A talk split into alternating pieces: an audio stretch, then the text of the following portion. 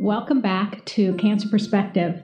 Today we're going to look into imaging as we start to form uh, an entry into the world of cancer and how people are diagnosed.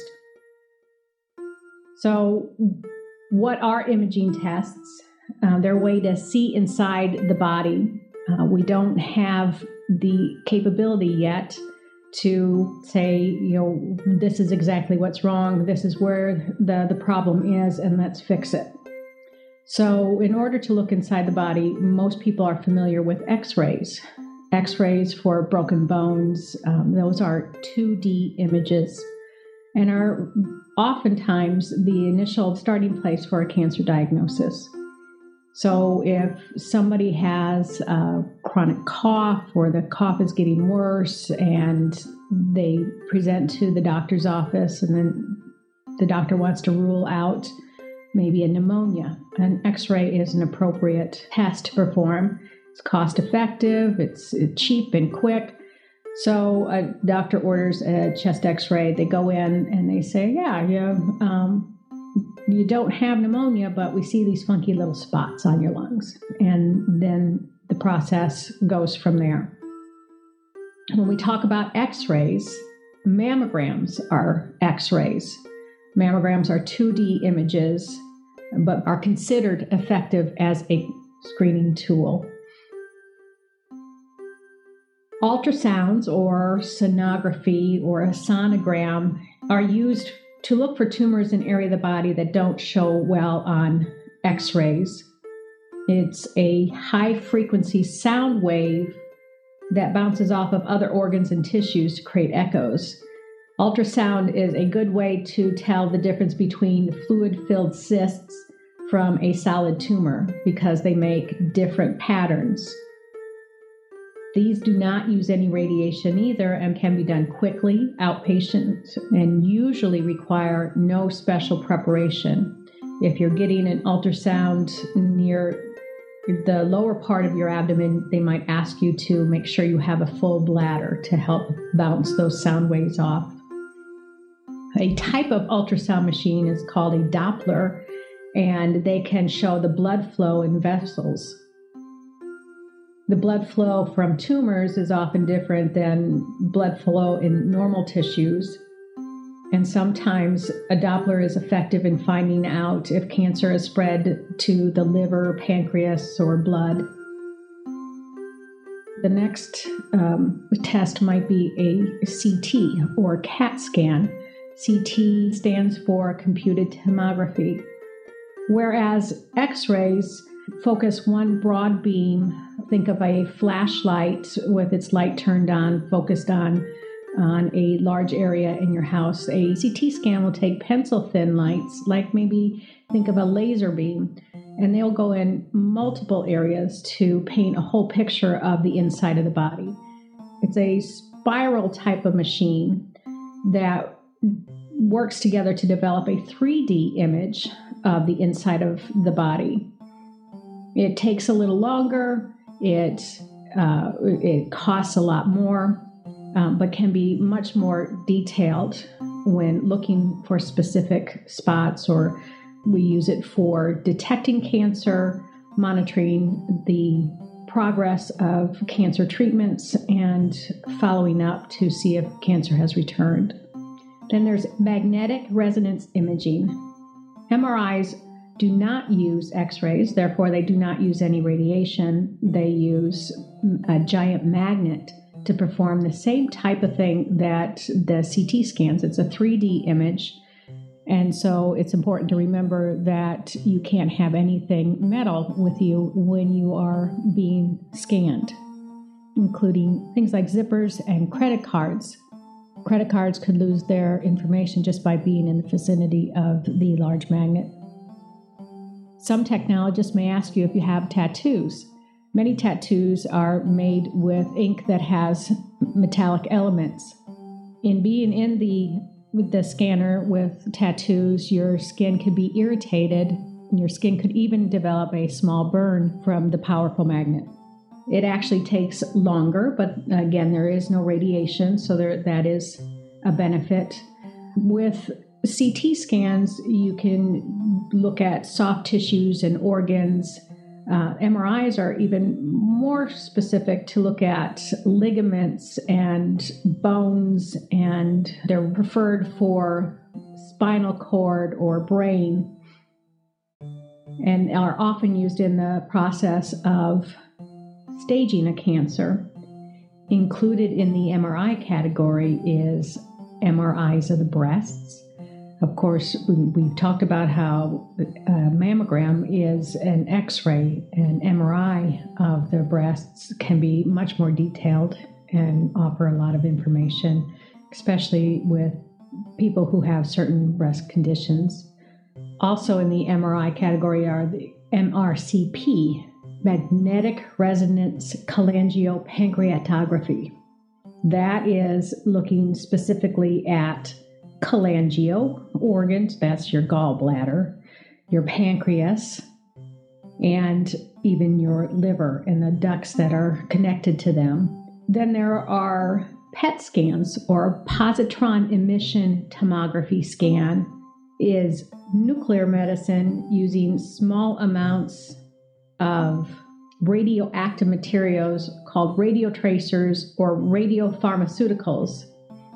A PET scan can evaluate organ and tissue functions and can identify changes at the cellular level by showing colors or how something lights up. And that might be something when you hear somebody say it lit up like a Christmas tree, which in the case of cancer and PET scans is usually not a great thing. So a PET scan measures how bright or active a cancer might be at the cellular level.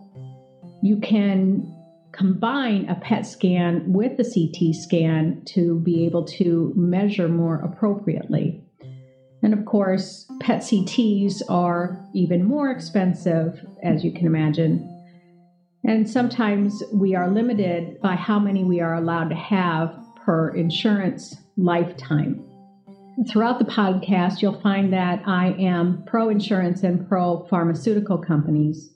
Although we have a great healthcare system, there are many limitations that make it high cost and burdensome to jump through hoops at times. We could not afford all the advances in medicine and all the actual medicines that we take in would it not be for health insurance companies. Health insurance companies have to make money, so they have to limit or put regulations on on what scan can be done. And it's a good thing that we have organizations like the National Comprehensive Cancer Network that provides great guidelines that insurances often are eager to follow but sometimes a person doesn't fit exactly into one particular guideline. Then we can send in a, a doctor or an advanced practice provider to discuss with an insurance company why we want to maneuver the the guidelines just a little bit and why somebody might be able to qualify for a PET scan even though it doesn't show up show as qualifying on their algorithms.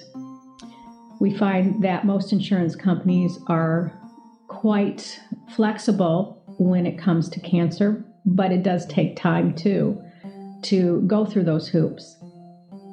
If it wasn't for insurance companies, most of our treatments would be cost prohibited. Same with pharmaceutical companies, as we'll talk it when we get further in episodes. Our drugs can be very cost prohibitive, but we find many pharmaceutical companies willing to help uh, find willing to help find ways to make it more affordable for people who are constricted by their insurance plans or uh, funds that they have. So that's just an aside, one of my soapboxes. I know it's not all perfect, but I'm glad we have each of the things the healthcare system, the pharmaceutical system, the uh, insurance system. In the category of nuclear scans, that use radioactive material called a tracer that flows through the bloodstream to evaluate bones and organs. There is a type of bone scan that shows abnormal areas of damage in the bones or how cancer can spread to the bones. There are thyroid scans that use specialized nuclear medicine to assess very specific small gland the MUGA scan or multigated acquisition scan. And then gallium can assess bones in specific. In assessing bones, you can use x rays, as we mentioned. The CT scans will assess the bones. The MRIs will assess them and give a little more detailed information. But there are bone specific scans scans that might show density, scans that might show specific types of lesions. Other exams include endoscopies or scopes. Endoscopy is where a doctor puts a tube like instrument into the body to look inside. It's got usually a camera on the inside, and oftentimes uh, places where you can at the same time look at a concern spot, you the doctor can either take a sample, remove it, or even um, just uh, do a biopsy. Examples of endoscopies are bronchoscopies going into the bronchial tubes, colonoscopy that many people have heard of going into the colon, cystoscopy going into the bladder, laparoscopy going into the abdomen, laryngeoscopy is going down to the larynx. Mediastinaloscopy goes into the uh, the the front part of the lung and chest. Thoracoscopy, a uh, little bit broader, and upper endoscopy does um, from the throat down to the bottom of the belly or um, the, after the stomach. Um, so each of those procedures have special instructions. Uh, the definite benefit of those is if you're having lung problems, you have a suspicious area, the bronchoscopy can be taken down and biopsied right away. You can do bronchial washings to get good samples of fluid substances around the area and can look at lymph nodes at the same time also can treat certain lung problems and, and put stents into airways that are blocked off either by cancer or some other disease. So, tests that a provider might recommend may depend on where the tumor is, what type is suspected, some imaging tests work better on certain parts of the body. The imaging can be dependent on whether or not you need a biopsy or a tissue sample, your age, your gender, your overall health. We talked about MRIs, they are the longer of the testing experience. Um, can you lay in one position for a certain length of time? The MRI, uh, you cannot have anything magnetic. If you have a pacemaker, you uh, cannot have an MRI. Um, nothing magnetic on you or in you. Each individual test that we talked about has its uniqueness. Uh, there's some interesting things about CT scans and the type of dyes that you do um, it's a nice warm dye that goes through, and all of a sudden you might feel like you have to pee right there on the table. Oftentimes, with disease in the chest or maybe even in the abdomen, they might ask you to raise your arms above your shoulders and be in that position for a length of time. Do you have any phobias? Can you be in a closed space? Do we need special accommodations for concerns or fears? The balance between any risks and any side effects. Do you have a risk of being allergic to a dye that might be used? What is your personal preference? And the cost does make a difference as well. All of these go into deciding what types of imaging. And then, of course, as I mentioned, the guidelines will help your healthcare team direct you in a way that they recommend, and ultimately your decision is up to you. So, cancer is a team sport that takes a lot of specialists or ologists to come together and paint the best picture for you. And literally, they do come together. They work together in unison. A radiologist and an oncologist will often speak to each other by phone through tumor boards where they bring the images up together, look at it together, and say, This is why I see this. Then this is how we think that we were, will proceed with treatment. And the surgeon and the radiation oncologist and the medical oncologist and all other ologists and specialists are together in one room and making informed decisions using real time information. But sometimes getting those people together also takes just a little bit extra time. A radiologist is an expert in their field, and they're the ones that are going through your scan with a fine tooth comb, literally looking at hundreds and hundreds of images to get a good picture of what is going on. The slices, as they call them. There is no uh, the slices, as they call them. There is no uh, scalpels involved in getting images, but they will call them slices just based on how they are put together uh, on that spiral type of 3D action. I think of a spiral ham, uh, how those slices are made. Uh, those are where the pictures come up. The radiologist is very fine tuned in what they do. When it, when they write their report, the report is very inclusive and detailed enough so that the oncologist oftentimes is not actually looking at the actual pictures. They're reading the report. They are deferring to the specialist who looks at the actual pictures. Sometimes those images are available to you for you to look at.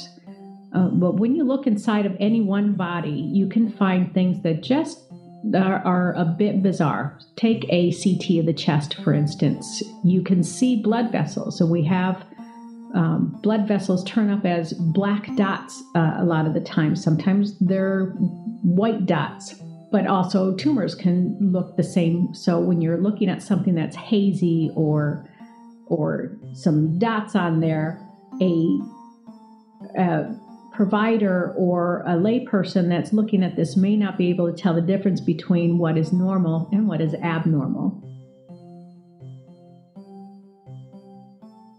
Unfortunately, a tumor or a lesion has to be large enough for it to be caught on imaging, no matter what imaging it is. And it takes millions of cells to form approximately one centimeter lesion, uh, which is usually what is palpable or or even uh, imageable on a mammogram. So any imaging that is done isn't perfect and has their limits they can't identify what exact cell is causing the problems when we're talking about cancer. That's why samples are so important.